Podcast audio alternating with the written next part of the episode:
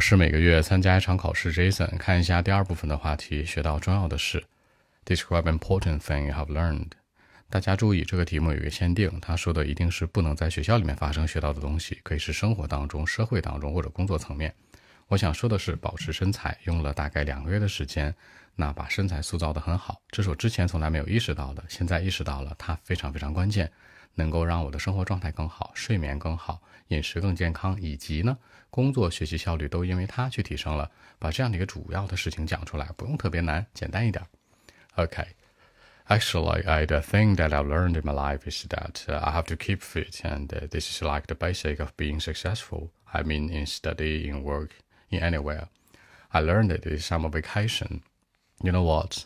I kept doing some exercises in the gym, the weight training, and some jogging outside. You know, some sort of sport. I started to have a healthy plan in my life. Then I made a change on my diet as well, you know, eat something healthy. And uh, my sleep became better than before. All of this made my summer vacation like uh, eight weeks long. Till now, uh, after the period of time, I had a nearly perfect body shape in my mind, much better than before, looking much nicer too. And to my surprise, my efficiency at work and study becomes higher than before too. After this change, I realized that staying healthy is the center of life. No matter how rich you are, how much uh, money you got, how successful you become, the healthy life is the thing that you eventually own, and undoubtedly is important.